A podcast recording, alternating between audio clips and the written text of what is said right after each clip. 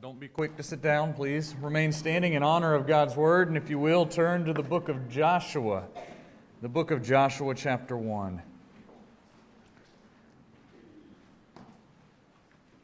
Read along as we hear from God's holy and inspired word found in Joshua chapter 1, beginning in verse 1. After the death of Moses, the servant of the Lord, the Lord said to Joshua, the son of Nun, Moses' assistant, Moses, my servant, is dead. Now therefore arise, go over this Jordan, you and all this people, into the land that I am giving to them, to the people of Israel. Every place that the sole of your foot will tread upon, I have given to you, just as I promised to Moses. From the wilderness and this Lebanon as far as the great river, the river Euphrates, all the land of the Hittites, to the great sea, toward the going down of the sun, shall be your territory. No man shall be able to stand before you all the days of your life. Just as I was with Moses, so I will be with you. I will not leave you or forsake you. Be strong and courageous, for you shall cause this people to inherit the land that I swore to their fathers to give them. Only be strong and very courageous, being careful to do according to all the law that Moses, my servant, commanded you. Do not turn from it to the right hand or to the left that you may have good success wherever you go. This book of the law shall not depart from your mouth, but you shall meditate on it day and night, so that you may be careful to do according to all that is written in it. For then you will make your way prosperous, and then you will have good success. Have I not commanded you? Be strong and courageous. Do not be frightened, and do not be dismayed, for the Lord your God is with you wherever you go. The grass withers and the flower fades, but the word of our Lord endures forever. Amen. Please be seated.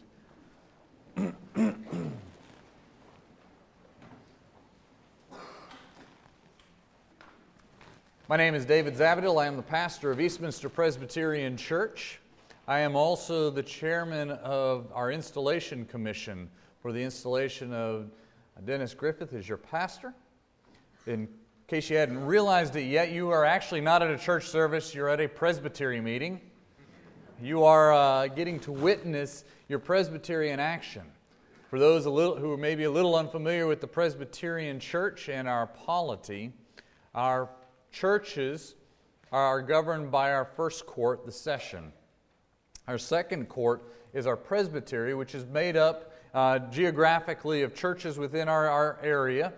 Uh, our presbytery goes from the Outer Banks up to Stafford, Virginia, and over to just west of Richmond. The churches in that area make up the James River Presbytery. Uh, that is our second court in our denomination. Our third is our General Assembly, which makes up, is made up of all of the churches within our denomination. Our presbytery has commissioned us to act on behalf of the presbytery to install Dennis as the pastor today. So that is why you were here at this presbytery meeting to take care of that installation. As part of the meeting, we are to issue a charge both to the congregation and to the pastor. And uh, that's kind of fallen to me and is part of incorporated in within the, the message that you're, you're going to hear in just a moment. We've been blessed to know Dennis and Carolyn and their family since 1990. Uh, Dennis was one of the first folks I I met on the RTS campus in, in Jackson, Mississippi. Uh, we arrived there. We arrived with two small children. Our daughter, I was uh, corrected from earlier, my daughter was about three and a half when she arrived. Uh, when we arrived, and our son was uh, still in a car carrier, he was, uh, he was about six months old. Uh, they, they knew Dennis for the, actually, Kristen still calls him this. they knew Dennis as the man Dennis. Uh, and and that's, uh, that was our, their term for Dennis uh, for the last 20, 20 years or so. Uh, since uh, while we were in seminary, I guess both families had a child while we were in seminary, our last year there, and then we've both had uh, children since then.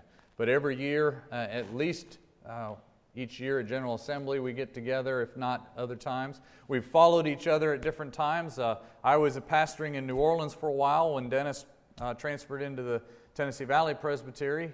He uh, shared about a, an opening, a call there, and I followed to Tennessee Valley Presbytery. we both served in, the, in, in that presbytery until Dennis was called to Pittsburgh, uh, where uh, he served with Dan uh, Van Dornick, correct? I want to make sure I pronounce that right. Dan was on his session in, in Pittsburgh. Dan is now in, in Richmond and is also a member of our commission, our presbytery here. Uh, then uh, uh, we moved up to uh, Virginia Beach about six years ago. I'm pastoring Eastminster Presbyterian Church there in, in Virginia Beach. And uh, earlier, I, I, guess in the past year, um, Dennis's name was submitted to you all. As soon as I heard about that, I called Steve and said, Hey, I, have known Dennis for a long time. If you want to know any dirt, give me a call. I was interested. It was interesting to find to realize he never called me. So let me share some dirt with you. No, I'm serious. Uh, that's fine. Uh, but we've known them for a long time, and you guys, as, as, a congregation, are blessed, are going to be blessed, as well as the Griffiths are going to be blessed. you know, I let him know from the folks that I have met from this congregation.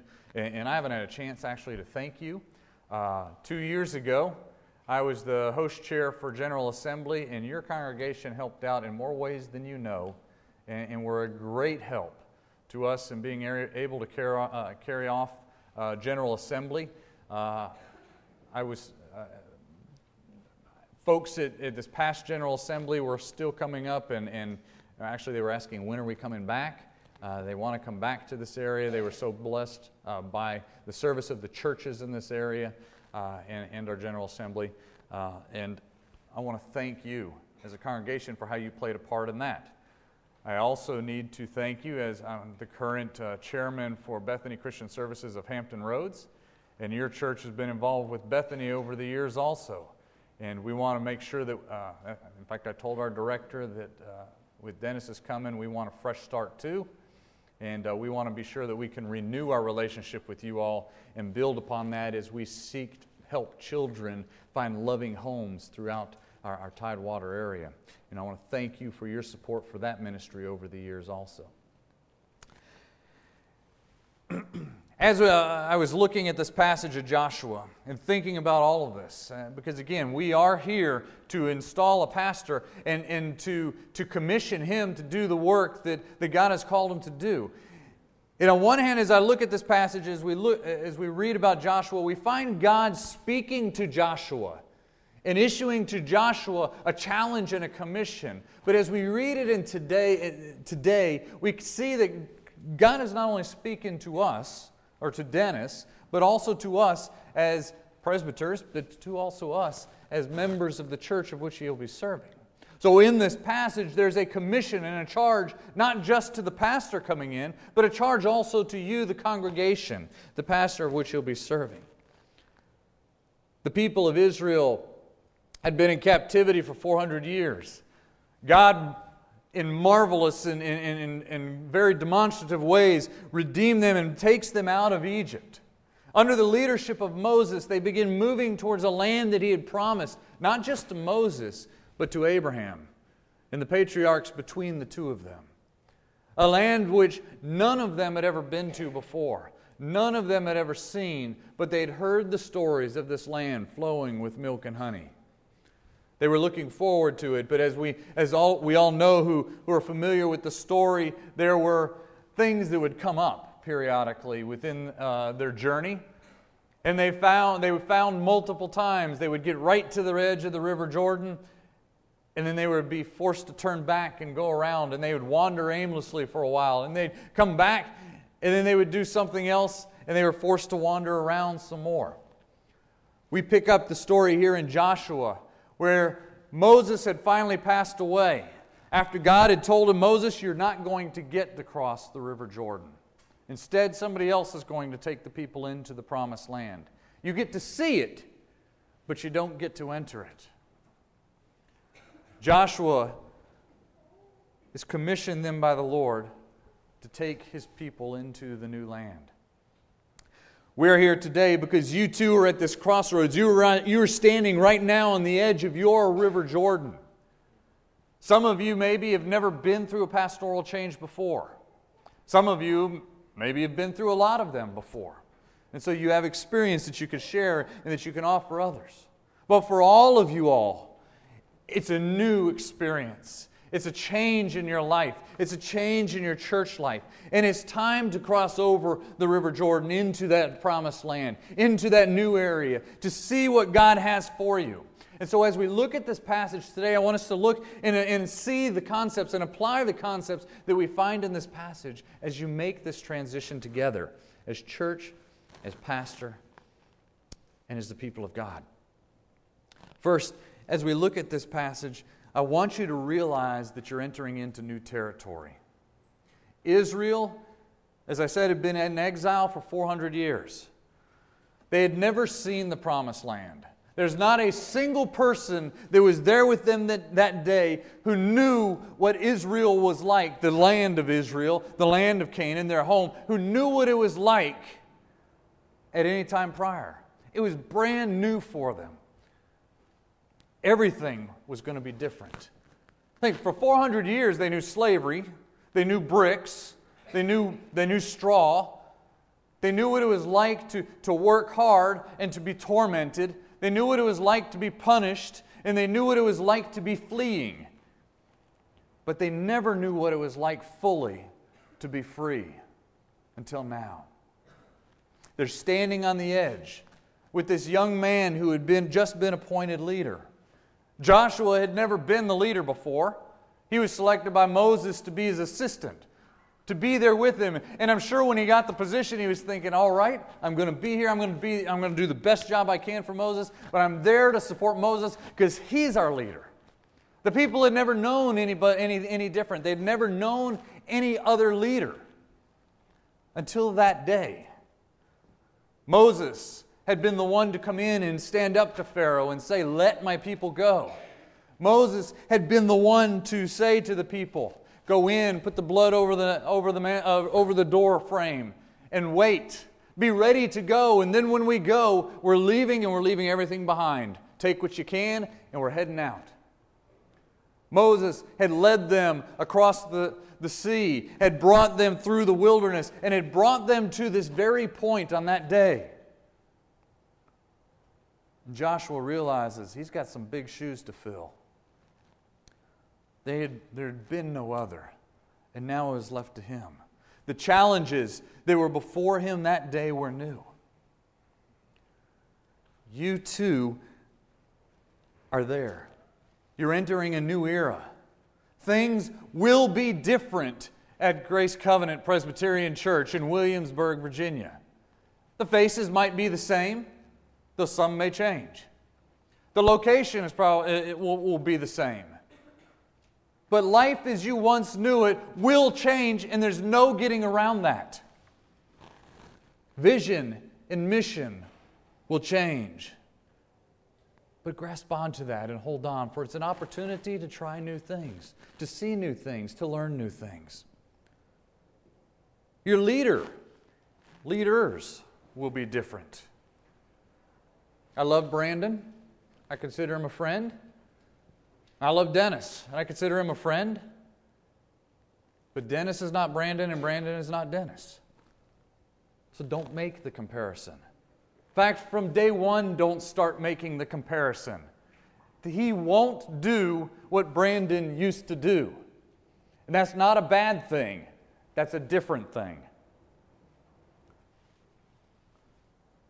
But I also encourage you as Joshua needed that encouragement, to, to give your pastor some time. Moses didn't say to Joshua, Joshua, I'm dying, here's the keys. Take them across Jordan now. Moses passed, and from what we can piece together, looking at Numbers, where we, we see uh, in Deuteronomy, where we're seeing uh, Moses' passing, and coming to this point that, that God allowed Joshua the time of mourning, a time of, of, of preparation, so to speak, a time to get over the loss of, of his friend and leader Moses, but also a time to get prepared for what God was going to do with and through him. So that when he issued this charge, he was ready to go. Dennis will need some time too. He'll need time to learn the area. It's confusing. I shared in the first service, I've, I've been to the, your church. I think this is actually is my fourth time here uh, for various meetings and whatnot, and, and I've come a different way every single time. I had to, I came yesterday and I had the GPS and, and, and, I praise the Lord. It told me about the accident before everybody else, so I got here early, whereas all the others from the south side were late. Uh, but it took me a way I'd never been on before. And we took some back roads and whatnot. And so I told my wife when we got up this morning, I, you know, I'm going to use the GPS because I've never been there the same way every time. I know, I know what the church looks like. And once I'm on James, Jamestown Road, I know where to turn. But getting to that point is difficult. I'd never been there before. I need time to learn the area. And your pastor will need time to learn the area too. He also needs time to learn you, God's people. As he, uh, he'll, he'll let you know uh, probably more than once I don't remember your name. Or can you tell me your name? Give him time to learn you. Give him time to learn your, your intricacies and, and, and the things about you that, that others like. Give him time to learn to like them too.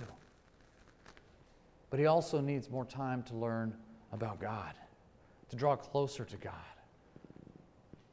That is our source of strength, our, and He is our ever present help in trouble. It's interesting in this book, how, in this passage, how many times the Lord reminds Joshua where he's to look to find that strength. Give Dennis that same time. For all of you, though, please remember and realize you're entering into new territory. It won't be the same at Grace Covenant. Remember also the Lord's calling. Joshua had upon him a divine appointment. Seven times in this passage, Joshua is reminded of who called him. You got six eyes in here. I'm the one that gave him the land. I promised to Moses. I, I was with Moses. I will be with you. I will not leave you or forsake you. I swore to their fathers. Six times he uses that, and then he finishes up Don't be frightened or dismayed, for the Lord your God is with you wherever you go. He was reminding Joshua over and over and over again. He wanted him to understand you're not here for any just because. You're here because I put you here. He set some parameters. The Lord set some parameters for Joshua. Two things you need to note as you look at this passage there's not a popular election anywhere in here. Now, I will grant you that you had a few weeks ago a congregational meeting in which you got to vote on whether or not you wanted to call Dennis as your pastor. But I will submit to you as a good Presbyterian that your vote was but by a divine appointment. God had already put his call upon Dennis to serve as your pastor. You confirmed what God had already ordained and had put into motion. You didn't make the vote, God made the vote through you. God determined who would lead. As in this passage, God determined who would lead the nation Israel. He also set the rules. He determined how Joshua was to lead, just as he's going to determine how Dennis will lead. He is to lead in faith on God. He's to lead, be strong and courageous. He's to lead according to the Word of God. He's to lead for the glory of God. But he also determined where Joshua was to lead, just as he'll determine for Dennis. For Joshua, he said, From the wilderness of this Lebanon, as far as the great river, the river Euphrates, all the land of the Hittites to the great sea, toward the going down of the sun shall be your territory for Dennis and for you all, he has set the parameters of territory also. You live and, and you serve within uh, the city of Williamsburg and, and, uh, and in the outlying area, but even those parameters are constrained. Very few of you come down to Virginia Beach to serve in my area. Why? Because that's not your, quote, sphere of ministry. That's not where you are called to serve. God has called you here to serve. Just as He's called the Griffiths now to come here to serve, He set the parameters for their ministry. So you may be asking, what does this mean for us? What does this mean for us as a church? As I mentioned, God has used you to clarify His call for yourselves and also for the Griffiths. And I want you to understand this that this is God's call, not your call. When you begin to think that you are in control, you are in trouble. Dennis and I both have been privileged to serve in some churches in small towns, and I think sometimes in small towns we fall into this a little more than in bigger churches and bigger cities, but we fall into this, this trap of, of thinking about our church. This is my church. That's my pastor. And, and some will even say, I voted to call you here. I could tell you horror stories of, of different things that I've heard about how uh, the ways that we, we set up these, these things, these parameters ourselves, thinking that we did something phenomenal, when in reality it was what God has done. God has clearly and will clearly set the parameters for this ministry. It's going to be different than the past. Even two weeks passed, even two hours passed. Remember the past. Don't forget it.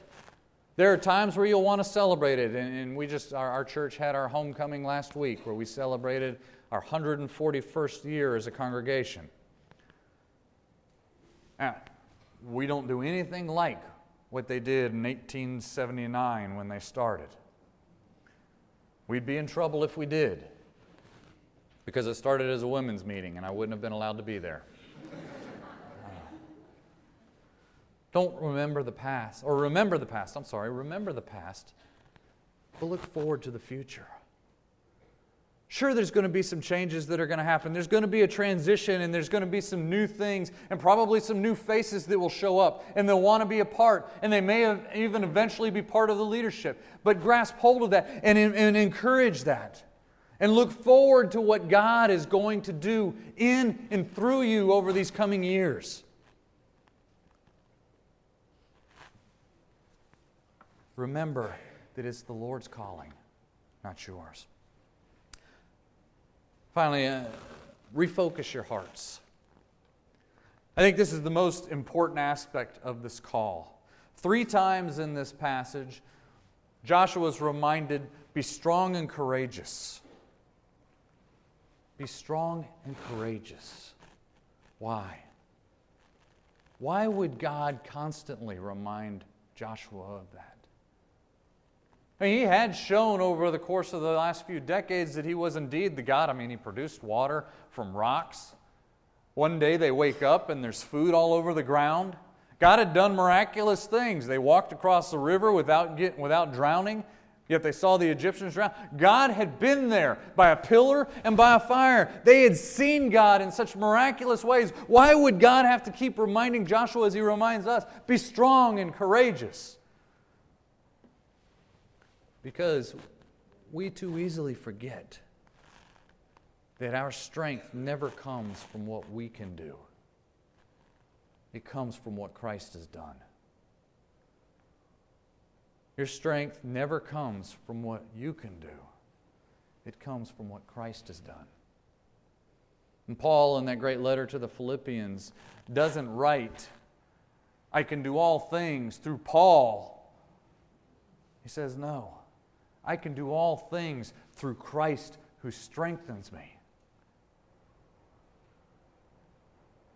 In the Gospel of John, Jesus reminds us, He says, I am the vine and you are the branches. He who abides in me, I will abide in him. But apart from me, you can do nothing.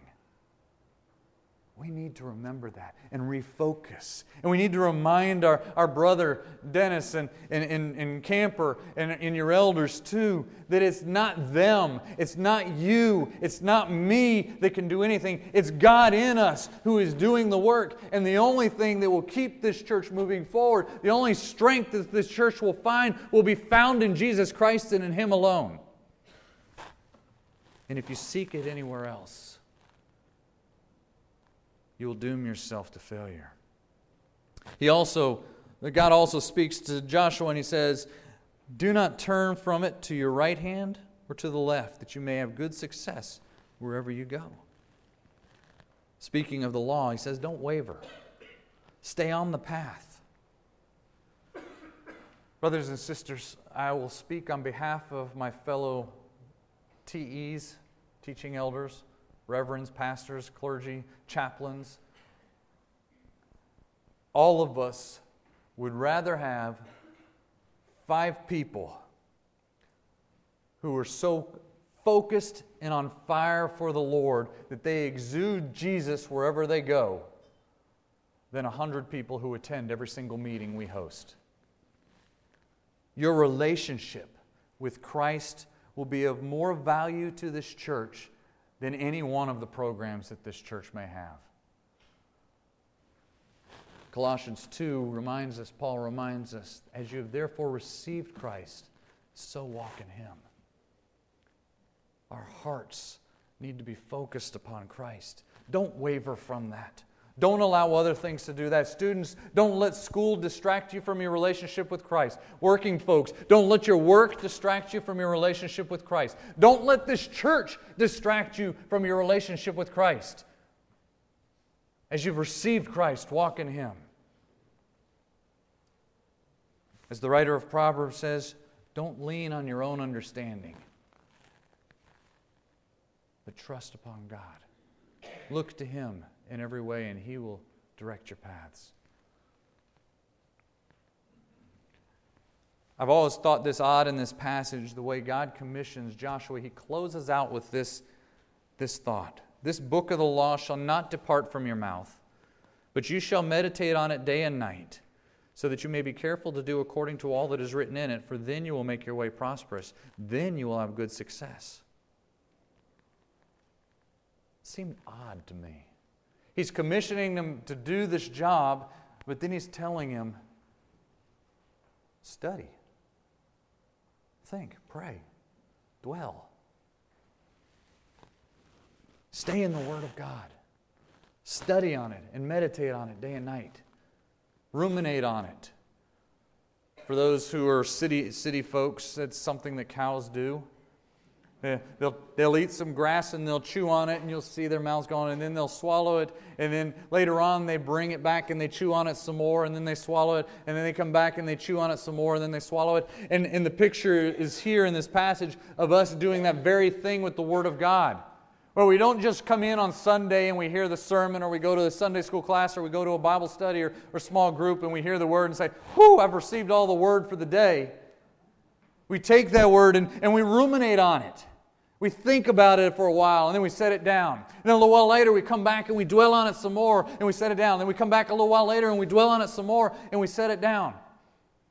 And the Word begins to become part of our lifestyle. All the time. He doesn't say just study it once a week, but day and night. The implication is that we are constantly dwelling and thinking praying through the Word of God. You need to be doing that. But you also need to be allowing your pastors opportunity and time to do that. They need to have study time and, find out when that is. I'm not sure what Dennis, how Dennis's schedule is now or, or camper's schedule. For me, Thursdays is my study day. I go and hide. Uh, I, I, don't answer the phone usually on Thursday. Uh, if, if I haven't put a coffee shop out of business, sometimes I'll go to a coffee shop uh, and study. Sometimes I'll, I'll just go to the, my house and I'll lock the door and, and, and I just won't answer the phone because we need that time. And I would encourage each and every one of you as believers in Jesus Christ to find that time for yourself. Where you have a set time, where you get away, and you too are studying and ruminating on the Word. Because what we also need within the church, for you as members, but also for them as staff, is that accountability that comes from that. You cannot hold them accountable to preaching the true Word of God if you yourself are not studying that true Word of God and know it. And at the same time, they cannot hold you accountable to living the Word of God if they are not have, taking the time themselves to study it and to know it themselves. So, together, stay in the Word. Stay in the Word. So, where do we begin? Where do you begin? Start at the cross. We start and end all with Christ. We started this service with Christ. In a few moments, Dennis will come and offer uh, the benediction, and we'll end with Christ. But it all begins right there. As I mentioned, we as pastors would rather have four or five folks on fire for the Lord than a hundred folks who just want to show up for a nice meeting. Why is that? Why would we want that? Christ went to the cross for us. He offered himself as our propitiation. Though we were born into wrath, he came and paid the price that we might have life, might have it eternally.